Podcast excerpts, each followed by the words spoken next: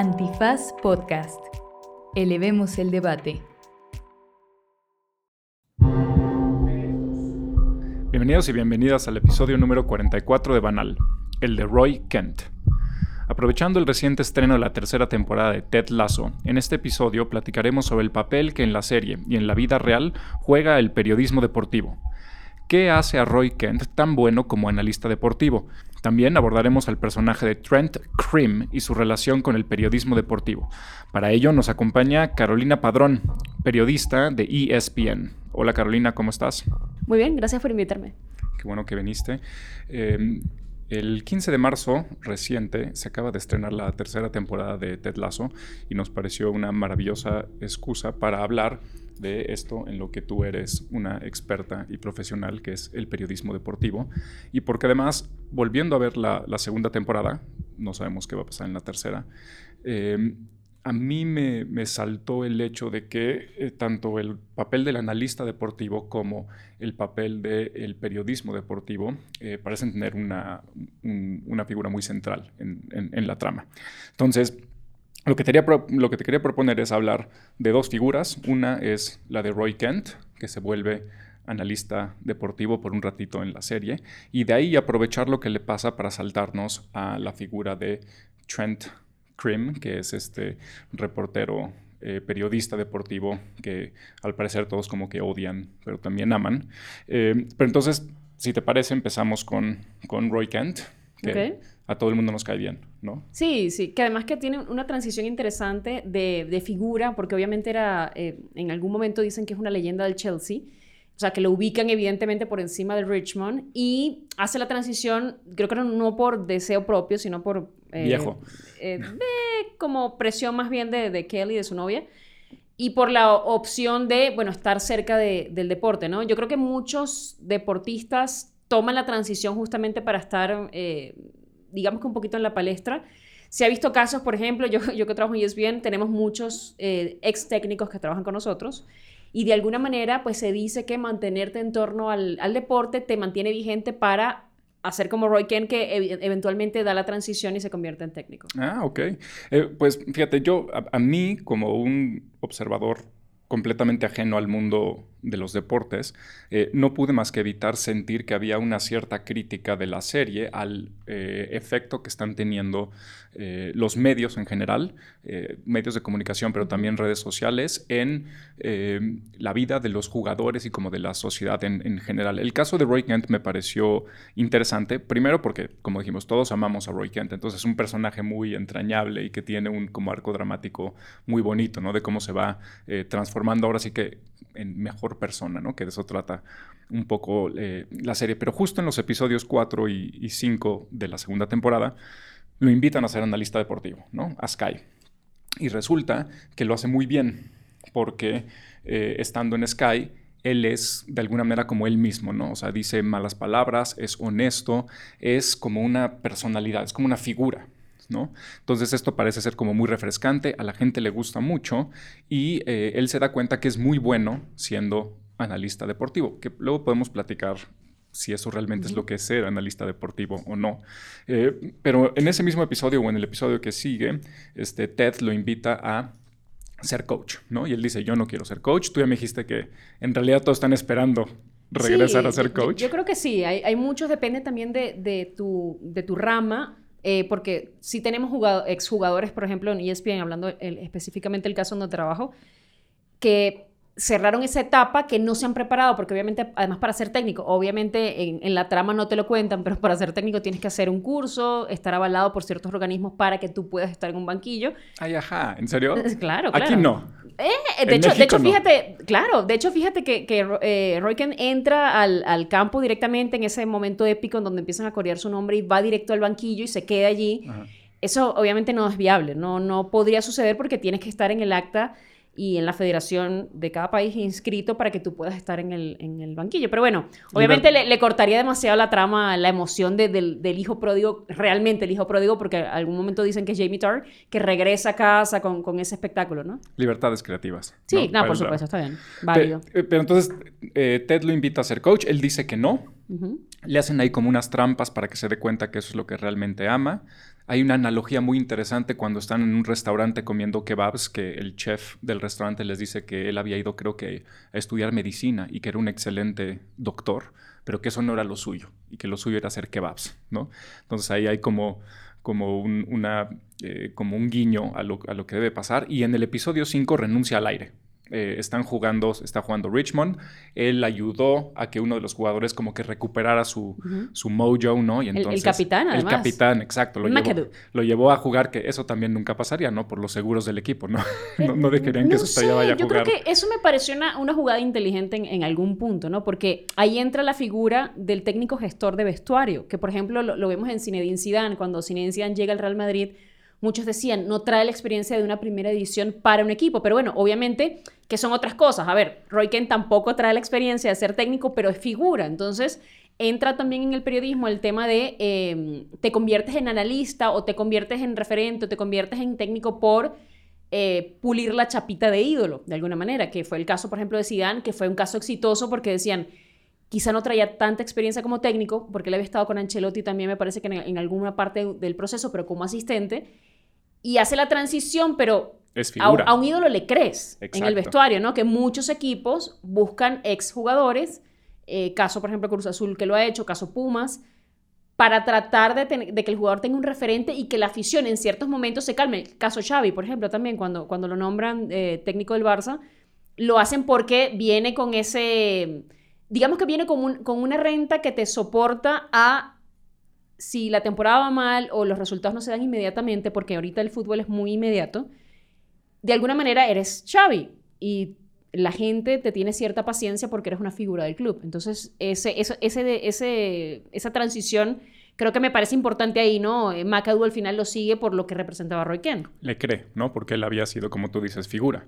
Y cuando renuncia, eh, renuncia porque justo antes le habían preguntado, hay estos otros tres analistas, uno bastante cagante, que es como el, viejito que había sido un coach, pero que al parecer no le creen, ¿no? Eh, no tiene esa credibilidad. Y le preguntan sobre un jugador de 17 años que va a debutar.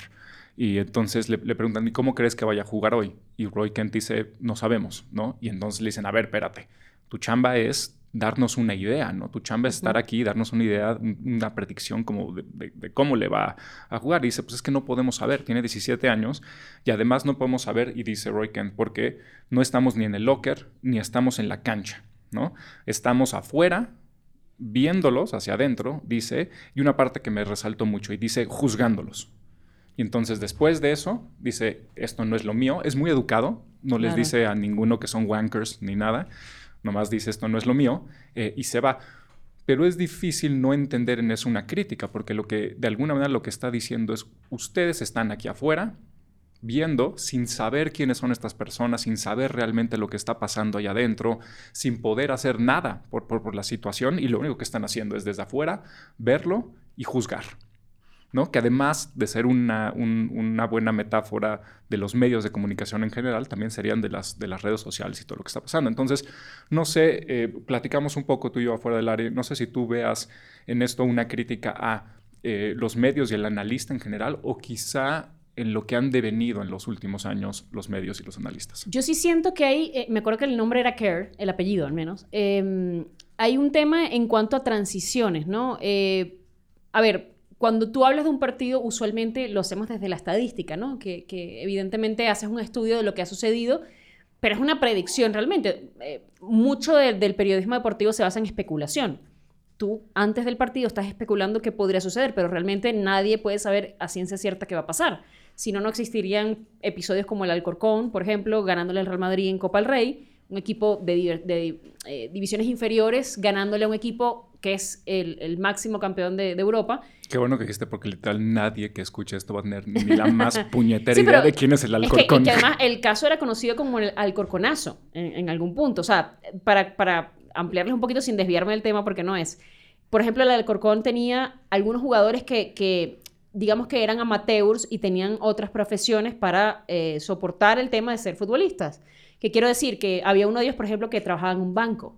Entonces, esa historia salió a la luz pública porque un tipo que no era profesional, en teoría, porque no juega en primera división ni siquiera, eh, ese equipo termina ganándole al Real Madrid. Yo siento que Roy Kena opina desde el punto de vista que tiene muy fresquito todavía el vestuario, tiene muy fresquito el, el, el rol de futbolista Y yo sí siento que en algún punto el periodismo deportivo tiende a meterse en aguas, pero es que yo no sé en qué punto se, se separa el agua de o hasta dónde llega en la parte personal o la parte eh, Deportiva. deportiva. Por ejemplo, eh, Héctor Herrera decide salir de Europa, de ¿El la, HH? de, sí, HH, y, y se va para, para la MLS.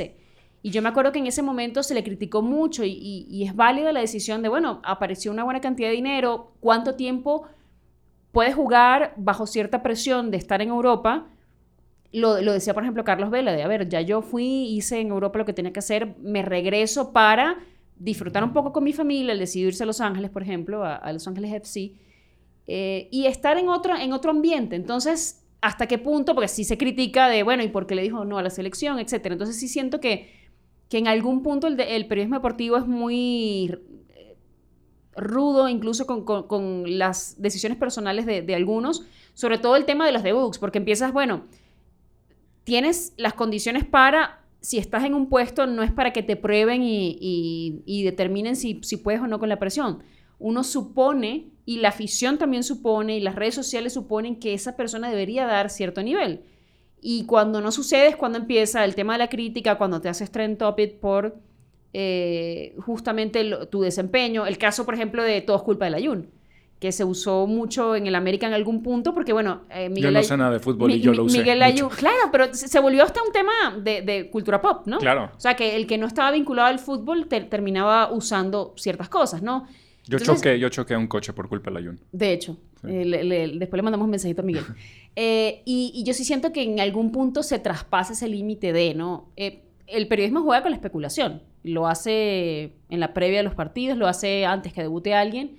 Lo hacemos cada semana porque de eso vivimos antes de que haya acción, ¿no? Porque ya hablar de acción después es simplemente analizar lo que sucedió. Entonces, con el periódico de- de- del día es muy fácil opinar lo que sucede, ¿no? Pero entonces, a ver, mi, pregun- mi pregunta sí sería, mi pregunta sería si la, crítica que está haciendo el programa es válida en algún nivel. Es decir, em, por supuesto que hay que especular, pero mi pregunta sería, hay cosas en las cuales no debo de especular, pero sí se está especulando. Y mi otra pregunta sería, ¿debo tener algún tipo de calificación? ¿De calificación se dice? No, de cualidad. Debo tener algún tipo o, o alguna cualidad específica para poder especular.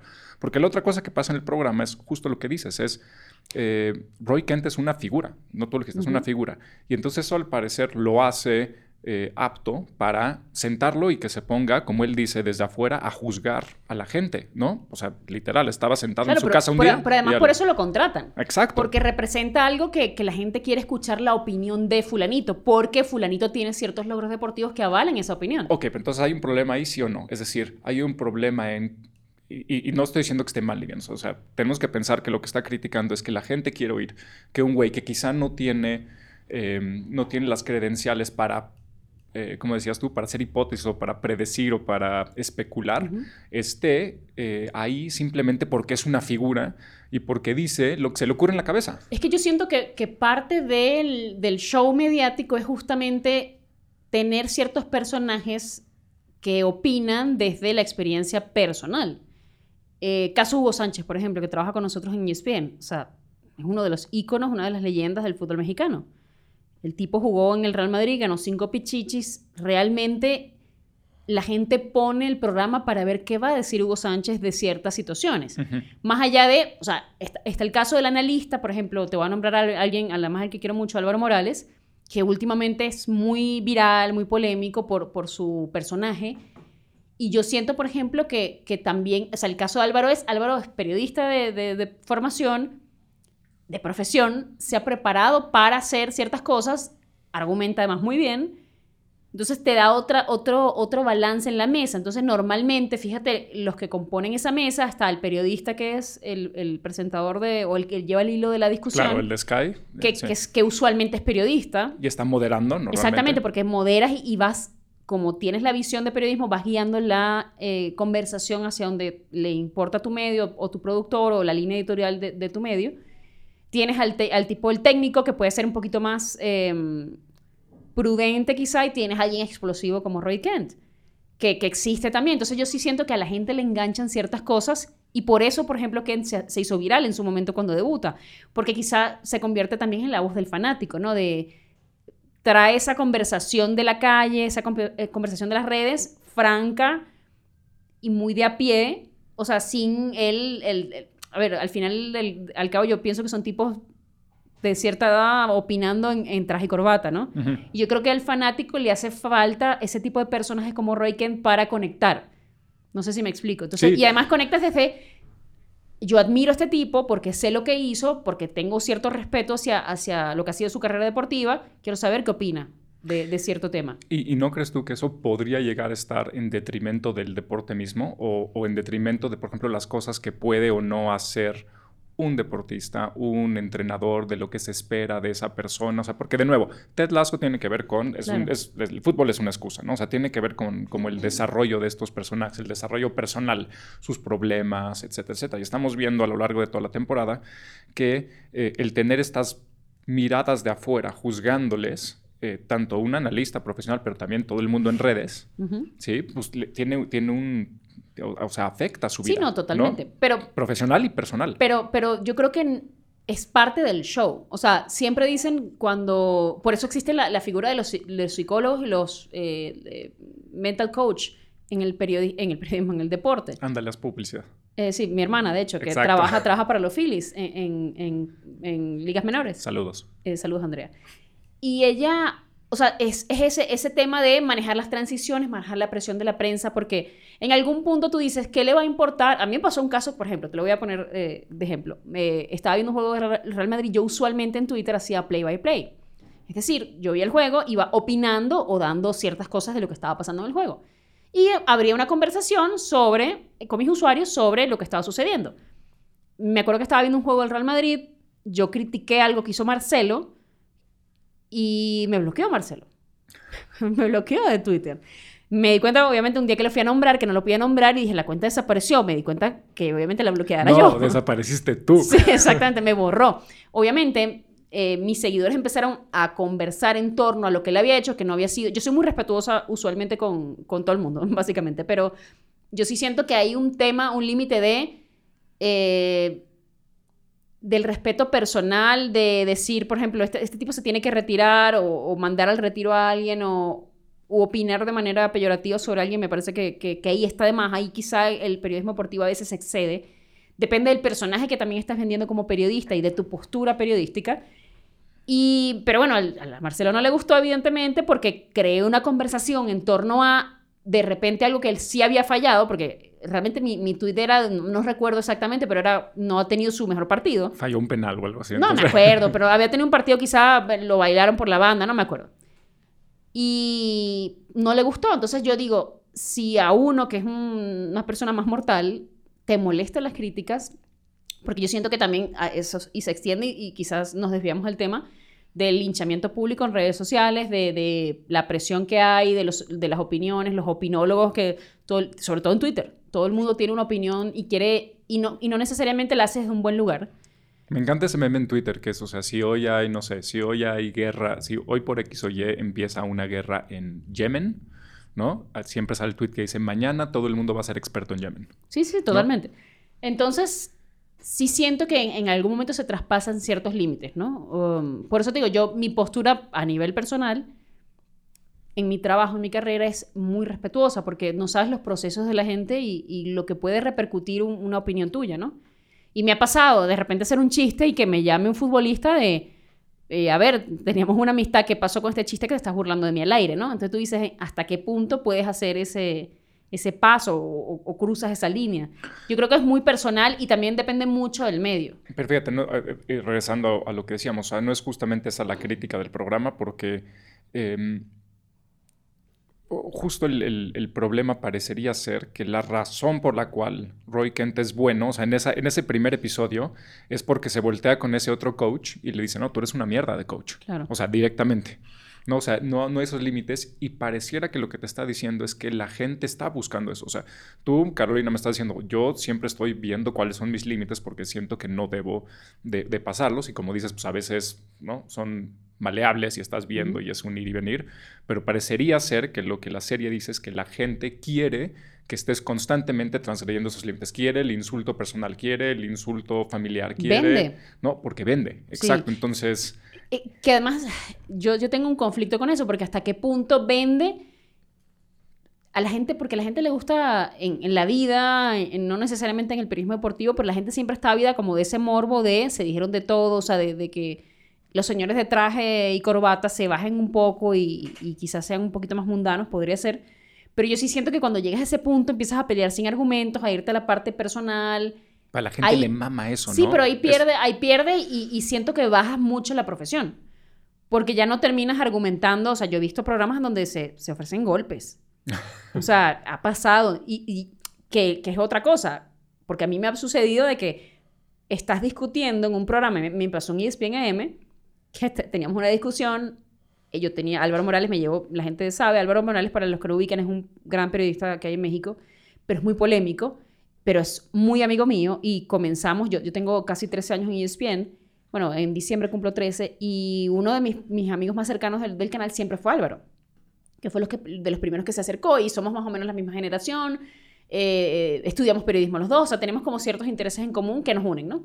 Pero bueno, más allá de, de contarles mi, mi vida personal, el tema es que estábamos haciendo un debate, me acuerdo que era del PSG y de Neymar, y yo estaba citando algo de, creo que era de la Gaceta de los Sport, y resulta que me empieza a cuestionar públicamente, me dice, estás mintiendo, o sea, me llama mentirosa al aire. Y ya ahí me tocas el, plano personal a mí, y además la credibilidad del periodista para mí es vital, ¿no? Y ahí me, me lo tomo personal y ya nos enganchamos en un tema de discutir al aire como si fuéramos dos compadres fuera de cámara hablando de cualquier cosa. O estuvieras discutiendo con una pareja, o con un amigo, con tu familia. Pero en cámara. Pero lo estábamos haciendo en cámara. Algo que yo reprocho siempre, pero caes en ese, en ese agujero de conejo y nos fuimos por ahí hasta que, bueno... Y seguro se volvió viral y a la gente le encantó y se reprodujo millones en la de veces. Bueno, todavía hay gente que en la calle me para y me dice, me encanta cuando te peleaste con Álvaro, no sé qué, porque a la gente le gusta es un misterio porque yo sí siento que hay cosas que son naturales como eso, por ejemplo, que surgió y, fue una discusión real. Hay, sé que hay unas discusiones forzadas, que es como que tú te vas por este lado y yo por esto, porque a veces está también la tendencia de decir cuando todos estamos de acuerdo con algo no vende. Sobre todo en el periodismo deportivo. Entonces cada quien asume posturas. Por ejemplo, en AM me acuerdo que eh, Sergio, Sergio Dip, asumía postura de defender a los regios porque él había estudiado en Monterrey. Entonces, bueno, cuando se hablaba de Monterrey o de Tigres, él usualmente salía a defender. A Alberto Franco, otro compañero, era Chiva, Chiva hermano. Álvaro se sabe que es del América.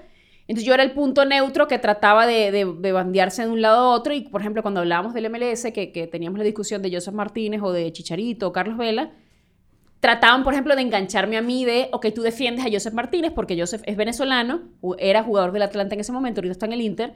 Y entonces nosotros hablamos de los mexicanos, entonces tú eres la... Y yo un momento que dije, no, es que a mí no me gusta ese tipo de periodismo porque yo no defiendo por bandera, yo no defiendo por colores y no me gusta tener una postura absoluta de nada, porque me gusta, intento que mi opinión se base realmente en lo que estoy viendo, ¿no? Entonces, hasta qué punto la producción o la postura de un programa te cambia de un lado a otro.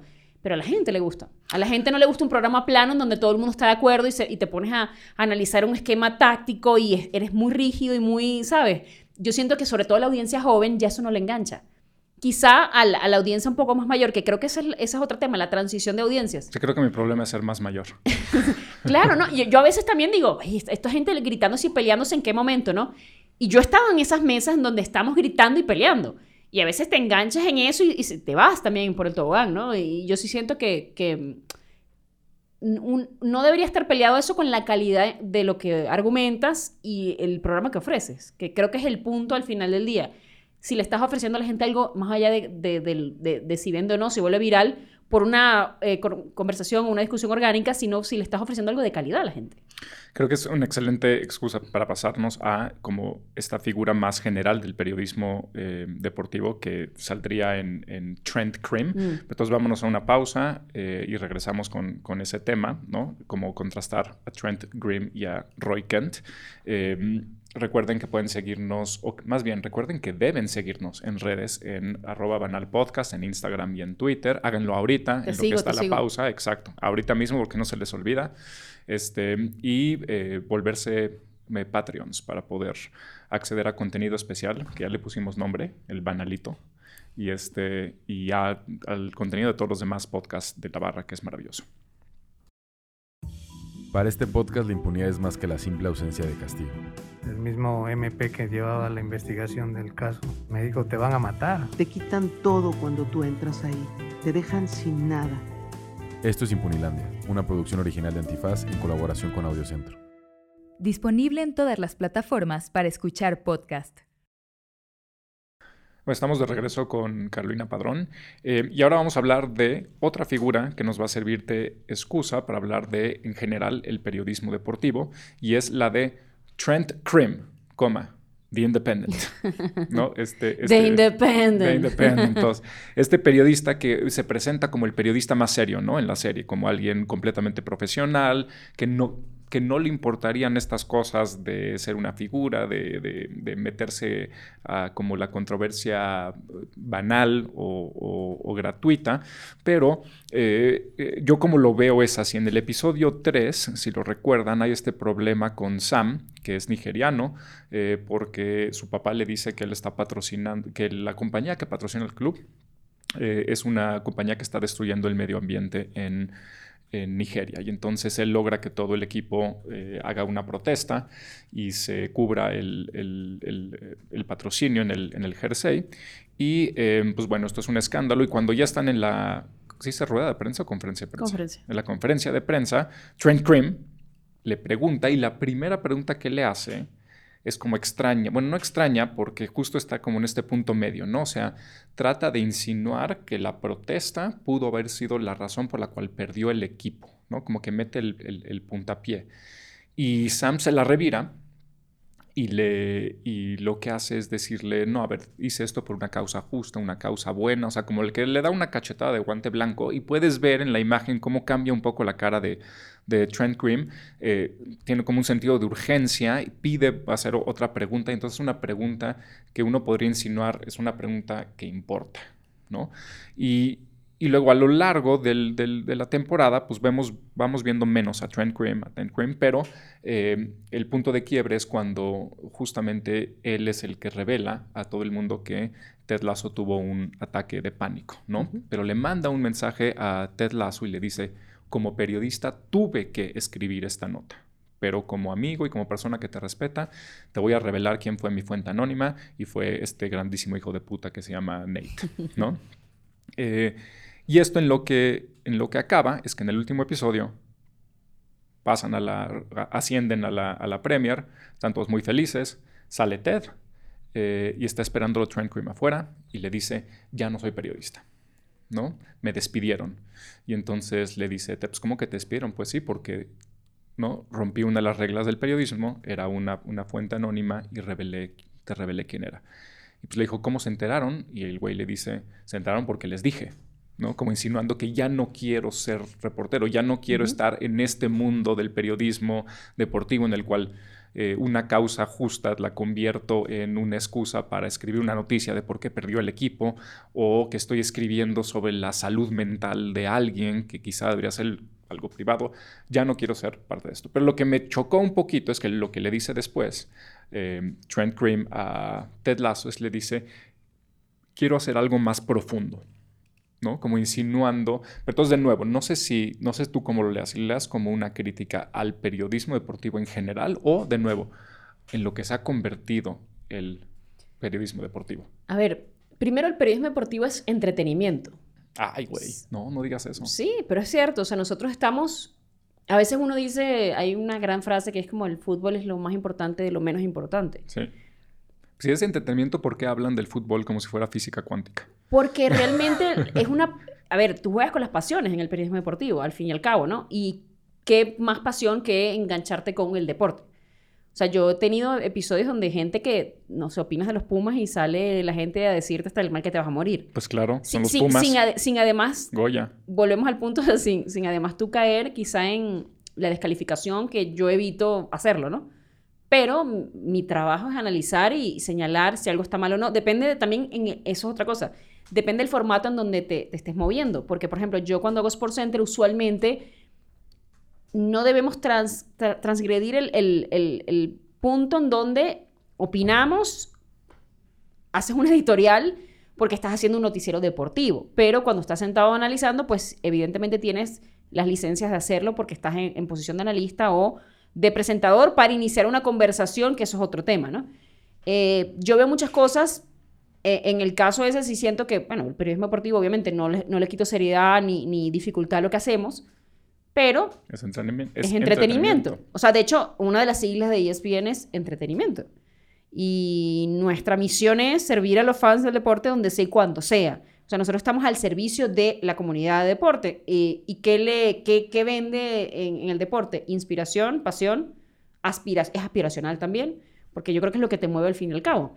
Entonces sí siento que, no sé cómo tomarlo, quizá él quería hacer algo más profundo, algo más de investigación, no lo sé, pero además son las reglas del periodismo, el tema de la fuente, tú te mueres con eso, o sea, bueno, cuántos casos, además importantes de, de, de, de otros temas, periodistas que han decidido ir a la cárcel en los Estados Unidos por no revelar en un juicio una fuente, ¿no? Por, eh, te, amparas bajo el secreto de profesión. Quizá con lo que dices ahí, o sea, es- esta lectura de, de Ted Lasso sería incluso un poco superficial o idealista, ¿no? O sea, al final del día toda, todo este drama sobre volvernos mejores personas a través del deporte y el coaching y el fútbol, eh, pues es, es un poquito como Rosita, ¿no? O sea, muy eh, edulcorado, ¿no? Cuando en, en realidad lo que dice ser, número uno, esto es un entretenimiento y tiene una audiencia y tiene un mercado y entonces, pues ¿no? Si el, si el, si- Pero- si pero el mercado siento- piensa, hay una parte en la que dice justo cuando saca el reportaje y en el episodio 11 al principio salen otra vez estos güeyes de Sky Sports sin, sin, este, sin, Roy, sin Roy Kent, salen nomás los que quedaron y este... Y justamente lo, lo- lo que dice el, el que nos cae mal es, dice, no, a ver, esto claramente lo que nos dice es que Ted Lasso no puede ser un coach, ¿no? Y los otros le dicen, no, a ver, sé justo, ¿no? Un poquito de compasión. Y luego tiene esta frase que dice, no, a ver, si te están atacando el barco, quieres que a tu capitán le sirva el cerebro, ¿no? O sea, como muy, muy, este, muy fuerte, pero que te presenta esos dos lados, ¿no? Por supuesto que es la vida privada de, de, de Ted Lasso y quizá no tiene nada que ver, pero el público al que estás entreteniendo, pues puede ser que no le parezca o que no quiera que su coach tenga ataques de pánico. Eh, caso Simone Biles, por ejemplo. ¿Quién? Simone Biles, la, Ah, la claro, gimnasta Pero la destruyeron a Pero Simone Biles, ¿no? yo creo que hubo dos tendencias. Una de presentar, eh, yo, yo siento que también idealizamos mucho la figura del atleta, o sea, porque es aspiracional. Claro. Entonces es como de, esa parte. yo quiero aspirar a ser cristiano, todopoderoso, omnipresente, ¿sabes? Que tiene esta figura de que acepta críticas, o sea, no que acepta críticas, pero, sino que confronta incluso a la prensa, puede ser incendiario en algún momento.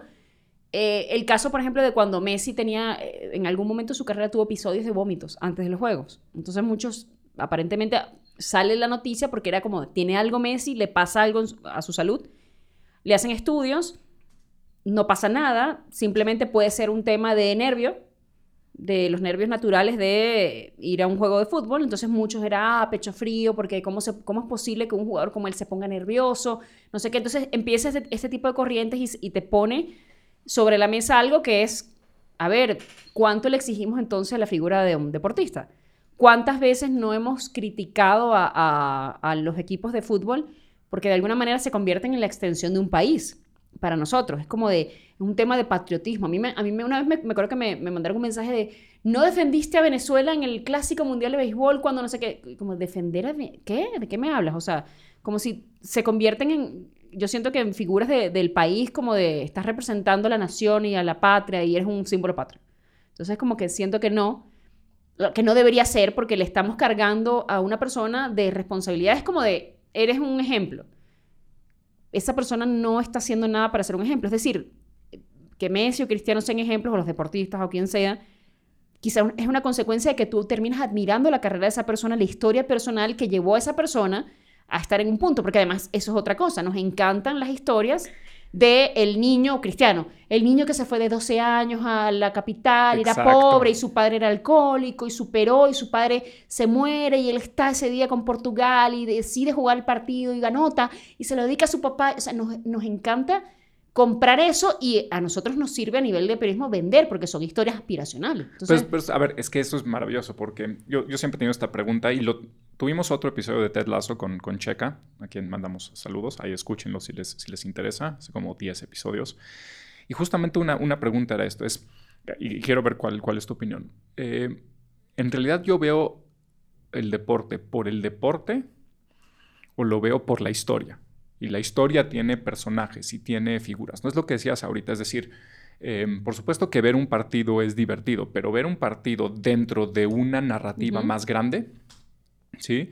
Es, es, es- o sea, mi pregunta es realmente porque estamos viendo. Alguien, eh, alguien decía en, en otro podcast del fútbol americano, que es el, el que veo yo, eh, decía eh, que tienen bien estudiado, que es sabido que las, las, ¿cómo se llama? El malo malo, el que siempre gana y así, eh, en lugar de ser malo para el deporte, pensarías que el deporte quiere ser más equitativo y cual- que cualquier persona puede, puede ganar, que en realidad es bueno, que porque a la gente le encanta poder hacer esas historias.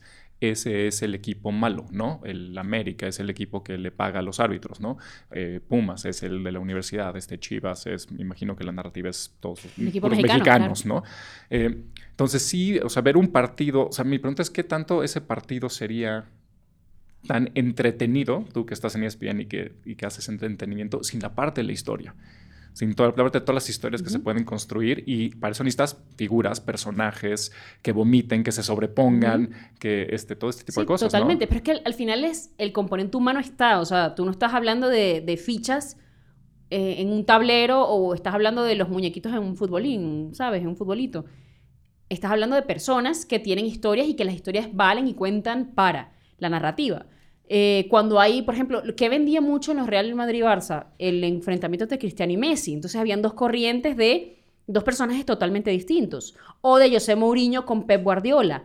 Y la narrativa que se crea en la conferencia de prensa previa, en donde los dos se montaron, o sea, un- eh, José Mourinho es un genio en las conferencias de prensa.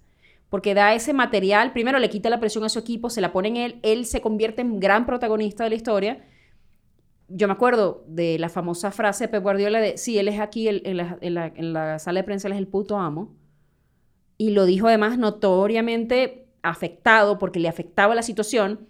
Y aquellos episodios entre el Real Madrid y el Barça se convirtieron en una narrativa que se llamó la Guerra de los Clásicos, que termina trascendiendo a selección española y que se empieza a vender, más allá del éxito de la selección española en algún punto, se empieza a vender en, en la rivalidad de los jugadores del Barça con los del Real Madrid. Que Iker Casillas llama a los del Barça, Xavi, para negociar, para hacer una tregua en temas de selección y se dice que José Mourinho llama a Casillas y a partir de ahí lo sienta de cómo mi capitán bajó los brazos y se entregó al enemigo y llamó primero, ¿sabes? Entonces empiezan a, a- a- a a recibir eh, puntos de antagonista y protagonista. Yo sí siento que uno sigue al deportista. El caso, por ejemplo, de LeBron James. ¿Cuánta gente no se ha cambiado de equipo porque LeBron James va cambiando de equipo? Eh, el caso de Cristiano, o sea, el, el efecto cuando se fue a Arabia Saudita. Para el partido de debut eh, había dos millones de solicitudes de entradas para ir a ver a Cristiano Ronaldo, ¿sabes? El, el club cuando anuncia la, la llegada de Cristiano, inmediatamente aparecen 9, 10 millones de seguidores en, en la cuenta de Cristiano. Y hay un tema que yo creo que es importante y adicional, donde la figura deportiva se convierte en un ícono cultural.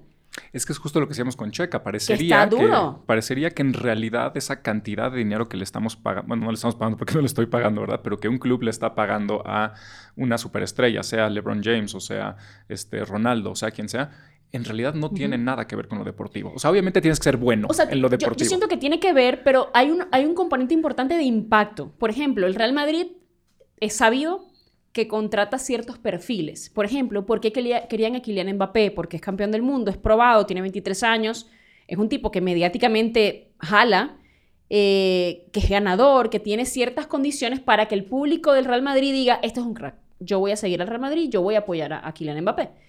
Em, o sea, tienen que ser buenos, obviamente, Claro, claro, pero, tienen que pero- vender pero esta yo, historia, yo ¿no? siento que son muchas cosas y eso en el fútbol moderno empezó a cambiar y yo siento que, que el punto de, de cambio fue Beckham, que era el, el- el tipo, o sea, hay una, hay un- hay una cosa maravillosa en, en el libro de Sir Alex Ferguson, si tienes la oportunidad de, de conseguirlo, háganlo porque es, el libro está fenomenalmente escrito.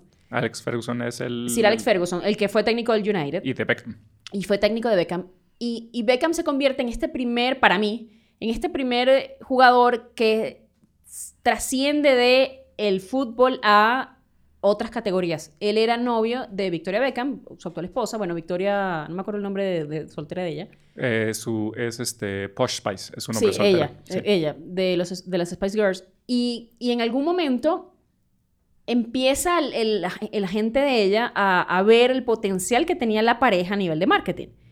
Pero bueno, el episodio que, que narra Ferguson en su libro es yo entro al comedor, me encuentro a David Beckham sentado ya para comer con un pasamontañas, con un gorrito sobre su cabeza y le dije, quítate el gorro para comer. Me dice que no.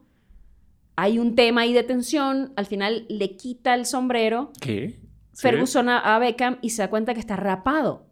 Porque Beckham había fichado por una compañía de rasuradoras Ajá. y era Gillette. la nueva imagen. Entonces, el tema era que él iba a entrar con el gorro al, al- al calentamiento y en algún punto se iba a quitar el sombrero y era, ah, tiene un nuevo look Beckham. Y era una noticia que no tiene nada que ver con el fútbol, pero que iba a mover demasiado en cuanto a salía la campaña. O sea, era un tema, la verdad, muy bien hecho a nivel de marketing. Sin ir muy lejos, cuando Beck- Beckham llega al Real Madrid, muchos dicen, ¿por qué contratan a Beckham? Más allá del talento que tenía como futbolista, era un tipo que vendía muchas camisetas. Y todo lo mediático, todo lo adicional que el, el jugador le da al club, porque además los clubes ganan por imagen del futbolista. Usualmente los contratos son, dependiendo del jugador y dependiendo del, del club, un porcentaje de eh, las campañas que hace por imagen van al club y una parte se lo queda al jugador. Eh, pasan selecciones, etc. Y esto era importante para el club porque entonces estás contratando un activo. Te voy a poner un mejor ejemplo. El Madrid de los Galácticos. Hay una serie, por cierto, que está eh, que- hecha por ESPN de, del Madrid de los Galácticos. No sé si está en Star Plus, creo que sí, creo que ya está en Star Plus, no estoy segura. Eh, pero la, la pasamos en ESPN. Que decían, nosotros sin ganar, porque eh, el, el Real Madrid de los Galácticos no gana eh, mayores títulos. El Madrid de los Galácticos tenía a Ronaldo, a Roberto Carlos, a Beckham, Figo, Zinedine Zidane y ahí cualquier cantidad de figuras. Entonces era como que, ¿por qué tienes tantas figuras juntas? Tenían partidos de exhibición en Asia, alrededor de Europa, en Latinoamérica. O sea, lo que vendió ese equipo y lo que representaba fuera de la cancha, más allá de que ganaran o no, se hizo realmente como de una genialidad del, del- en ese momento creo que era Florentino Pérez el que arma ese equipo, se hace como una genialidad de negocio. Entonces volvemos al punto de, por ejemplo, selección mexicana, eliminados en la fase de grupos en el pasado mundial, nunca antes habían vendido tanto dinero en publicidad, en patrocinio, como ese equipo Que no- que, que no no, pasó. que no trascendió. Entonces ya ahí entra el tema de, son empresas al final del día. El fanático, al fanático le gusta seguir a un equipo ganador. Uy, espérate, te voy a interrumpir. Pero entonces, tú, tú que... Si te forzara a decir que estas empresas son una de estas dos opciones, ¿qué dirías? Dirías, ¿son empresas deportivas que les importa el entretenimiento o son empresas de entretenimiento del deporte? O sea, difícil. Yo creo que debería estar en la mitad, en algún No, no, punto. no, no, no pero es que es verdad, pero- es, es difícil porque al final del día, ¿qué quieres? Que el, que el equipo sea, eh, que tenga activos, que, que económicamente esté sana- saneado, que le vaya bien y que tenga ingresos, ¿no? Entonces, por ejemplo, en, en una de las mejores maneras para ganar dinero en Europa es cómo vas trascendiendo en la Champions, porque hay un premio económico y por cada fase que tú accedes hay un premio económico para el equipo. Pero eso no se compara a la venta de jerseys o de publicidad. No, pero, pero si tienes eso, porque estás siendo exitoso y además, al ser exitoso, tu, tu aficionado va y compra la camiseta y el aficionado al ser exitoso va y compra el abono y te compra la entrada y te compra el souvenir, te compra todo y te compra el partido, o sea, se sienta a ver el partido y tú vendes los derechos televisivos en una cantidad de dinero, es un todo. Por eso te digo, una figura como LeBron James, por ejemplo, vende, sí, pero sabes que, que es un tipo ganador, que vende, que tiene una trascendencia fuera de la cancha que, que es importante. No, o sea, lo- O sea, claro que ahorita, diciendo- ahorita la NBA incluso te vende ¿Has visto las imágenes de cómo llegan al, vestidos al, al- al- a la arena? No, O sea, sí. ya o sea, termina siendo hasta íconos de moda los tipos. O sea, es, O sea, es no estoy, diciendo, no estoy diciendo que un club debe meter al pelmazo este de Luisito Comunica a jugar nomás porque vende. O sea, obviamente es importante la parte deportiva, pero, pero eh, esta cosa de un club, o sea, que, que- que es más importante para su, eh, para su misión, digámoslo así. A ver, yo- yo sí- hacer una buena narrativa, hacer ser una buena compañía de entretenimiento. Claro. O ser una buena compañía de fútbol. O sea, tú me acabas de decir que la es que- es selección que nacional siento- pierde. Claro, pero, Pero- pero, gana. Pero gana. O sea, es, es una- es un proceso ¿No? exitoso en, en teoría en material económico. Y, y es una narrativa que tal vez venda, ¿eh? porque yo lo que estoy viendo es que cada cuatro años la narrativa de ahora sí vamos a ganar el quinto partido vende y por eso lo ve la gente y son unos perdedores, perdón, son unos perdedores porque, porque pierden, porque nunca en el quinto partido ya ni siquiera pasaron y aún así tú me dices, es una empresa de Claro, entretenimiento pero por ejemplo, exitosa. en el caso de selección mexicana, yo siento que ¿qué vende? Es un elemento que de lo que vende es nostalgia, por ejemplo. Ujú. ¿Por qué hacen giras por Estados Unidos? ¿Y por qué llenan? Porque el mexicano, el paisano que vive allá, se siente con la nostalgia del país y, y el, y hay un elemento también adicional. Por ejemplo, equipos nacionales están conectados directamente con el país. Entonces ya uno dice, representan la idiosincrasia, representan el país, le das un, un valor adicional que no, tienen, que no tienen claro. además. Pero es en la narrativa. Muchas veces dicen, por ejemplo, David Faitelson es, es uno de los que critica y dice, no representan a México, es, o sea, obviamente, pero en algún punto la gente lo toma como están defendiendo al país, no están defendiendo al país. No, pero yo le digo a mis amigos, no representan a ningún mexicano, nomás por sus ingresos. O sea, representan al punto 0,1% de los Sí, pero por los- ejemplo, a mí, yo ahorita estoy enganchada con el Clásico Mundial de Béisbol por lo que está haciendo Y yo Venezuela. también, México y yo gana a sí Estados siento Unidos. que me, como que me siento representada como Venezuela. O sea, es un tema de, de Marketing. emoción, pero desde emoción al final, que es lo que vende el deporte. de entretenimiento. Claro, entonces tú, eh, el tema es, yo, yo siento que tiene que haber un punto medio entre la narrativa de la emoción y la cosa con, con el logro. Porque además eso, uno dice, a los, a los fanáticos les gustan las historias de éxito. Pero también hay casos como, por ejemplo, la afición de Cruz Azul, que es súper fan, súper fiel, la afición de Atlas, que pasó demasiado tiempo sin ganar y ahí estaba y seguía yendo al estadio. Los Red Sox es una narrativa, ¿no? Es una narrativa no haber ganado los en Cubs, 60 años. Los, los Cubs, Cubs, por ejemplo. Sí. Y además, la narrativa es: venceremos la maldición de la cabra este año hasta que pasó. Y- sin y ya sin- no hay sin ir muy lejos, sin ir muy lejos. No, no recuerdo, no sé si tú sabes, bueno, a ti te gustan las pelis y las clásicas. El tema de Volver al Futuro. ¿En qué punto? Porque no me acuerdo el año de predicción donde iban a ganar los Cubs. Los Cubs, Creo sí. que era 2020, puede ser, 2019.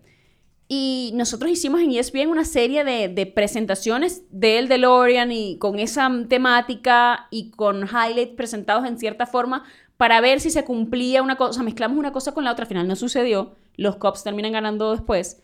Pero, pero digamos que es interesante y a la gente le engancha eso.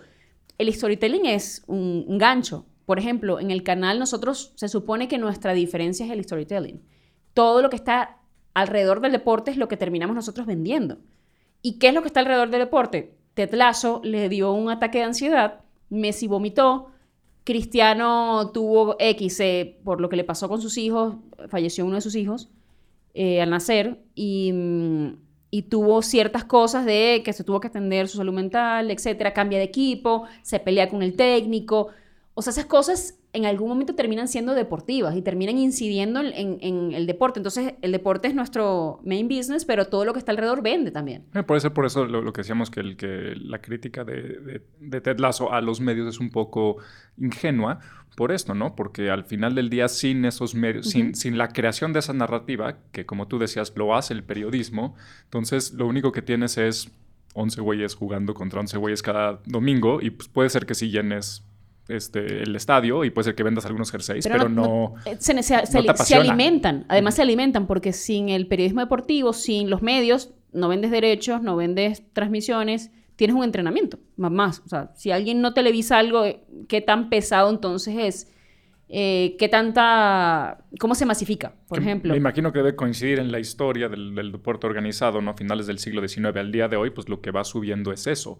El, el fútbol sigue siendo fútbol los últimos 150 Sí, años, con cambios pequeños de reglas. Lo que ha cambiado, que, que se vuelva tan pasional, pues es eso, ¿no? Las historias, el entretenimiento, las, las, las noticias, el, hasta el Twitter, ¿no? O sea, todo eso lo, lo- lo exponencia. Y hay un tema cultural también. O sea, en, en ciertos países es un elemento importante de la cultura. Argentina, por eso la locura de cuando ganan el Mundial, lo que representaba Messi para ellos. Y además el, el no doble discurso, pero la, la, la, la línea, el arco dramático de Messi, ¿no? Empieza, dice en algún punto, la selección no está para mí, me voy, voy a dar un paso al costado. Entonces empieza la crítica de jugó finales, pero no ganó, entonces es más grande Diego Armando Maradona y la comparativa de Maradona con Pelé, porque Pelé tiene más mundiales, entonces finalmente es la historia, y, y, cómo lo vendió, por ejemplo, la marca que patrocina Messi a la selección de Argentina, ¿cómo lo vendió? O sea, ese chico que falló y falló y falló y falló, se quería retirar porque es válido en la vida decir, ¿sabes qué? No estoy para esto, mm, me siento vencido volver, volver a intentarlo y lograrlo. Entonces es, es esa épica. Alguien, alguien O sea, al final Twitter- vendemos eso. Alguien en Twitter que tenía mucho tiempo en sus manos comparó eh, la historia de Messi a la, a, a una, a- en la forma de una épica. Entonces, la ida del héroe, el regreso, todo eso, muy bonito. Oye, para, para terminar, eh, Caro, a partir de esto que platicamos, o sea, solo a partir de la parte del periodismo, ¿cuáles serían tus predicciones para la temporada 3? O sea, ¿qué pasaría en la temporada 3? Yo tengo la mía, pero... Eh, pr- primero O la, sea, con- ¿qué va a pasar la con Trent Green? confrontación de, de Nate con, con Ted Lasso. Eh, van a ser una guerra de clásicos, como el ejemplo que te puso un Pero Real es Madrid maravilloso Barça. entretenimiento, ¿no? Y eso va, va a influir porque yo sí siento que en algún punto Nate como antagonista se va a convertir en protagonista porque además está el punto de, eh, de cómo le va a ir a ese equipo. Entonces empieza la narrativa del equipo de los malos contra el equipo de los buenos, ¿no? Entonces creo que va a suceder. El equipo, por decirlo de alguna una manera pobre, porque es el que acaba de ascender contra el West Ham, que es un equipo quizá más, que además usualmente juega en la primera división, en la, en la Premier. Y yo siento que va a ir muy por ahí y el ataque obviamente a la salud y a cuestionar quizá las aptitudes de Ted Lasso como técnico. Es que está increíble porque, o sea, la serie que está criticando el rol narrativo de los medios en el fútbol se está vendiendo creando una narrativa que utilizan los medios para Sí, vender cual. fútbol, ¿no? Está Es súper estás, meta. estás es evidenciando meta, sí. además lo que realmente sucede y lo que quizá debería suceder o lo que pasa detrás que tú no ves y tú dices, quizás somos muy duros, ¿no? Con, con ciertos temas de los deportistas. Idealizamos demasiado, sí, probablemente. Yo creo que Trent Grimm, de nuevo, se va a traicionar esta crítica medio ingenua porque yo creo, creo que Trent Grimm va a hacer su cosa profunda y esa cosa profunda va a ser escribir una biografía, la biografía de Ted Lasso, que es que una narrativa. Entonces él piensa que se está saliendo de la parte de crear narrativas y en realidad va a acabar creando una narrativa y nos la van a vender como si fuera algo más profundo, pero después de lo que platicamos hoy es exactamente lo mismo. Pero siento que además va, a tomar parte, es decir, se va a volver aliado para mí. Claro, tiene que, tiene que, volverse, tiene que volverse aliado y creo que también es una de las figuras actuales del periodismo deportivo. Hay periodistas que se vuelven aliados y que se vuelven en contra de caso José Ramón Fernández, que todo el mundo sabe que siempre le, le ha tirado a la América, muy con muchos argumentos, con mucha información, pero todo el mundo sabe que la, la postura de José Ramón siempre es la misma. Entonces ahí de repente te va a jugar con eso un poco. Sí, que eso nos daría para todo otro podcast, ¿no? ¿Qué ha pasado con la supuesta objetividad de un periodista en el caso? Pero tú ya nos dijiste, es entretenimiento, entonces... Es que yo creo que no, no existe tampoco, porque ¿qué es ser ob- objetivo? Volvemos al punto, ¿en qué espacio estás opinando? ¿Estás opinando? Yo en SportsCenter usualmente presento la información, pero a veces te baja un poquito y puedes soltar algunas cositas porque se nos permiten. Pero hay algún punto en donde se te exige, no se editorializa la información, presentas la información como tal, la gente se hace su juicio y... Pero también nosotros creamos matrices de opinión, entonces es como Y, complicado. y- y la gente quiere ver que te gritonees con alguien. Exactamente. Pues muchísimas gracias por venir, Caro. Gracias, Will. Promete regresar. Prometo volver. Gracias, Serge. Y nos vemos en dos semanas aquí en Banal.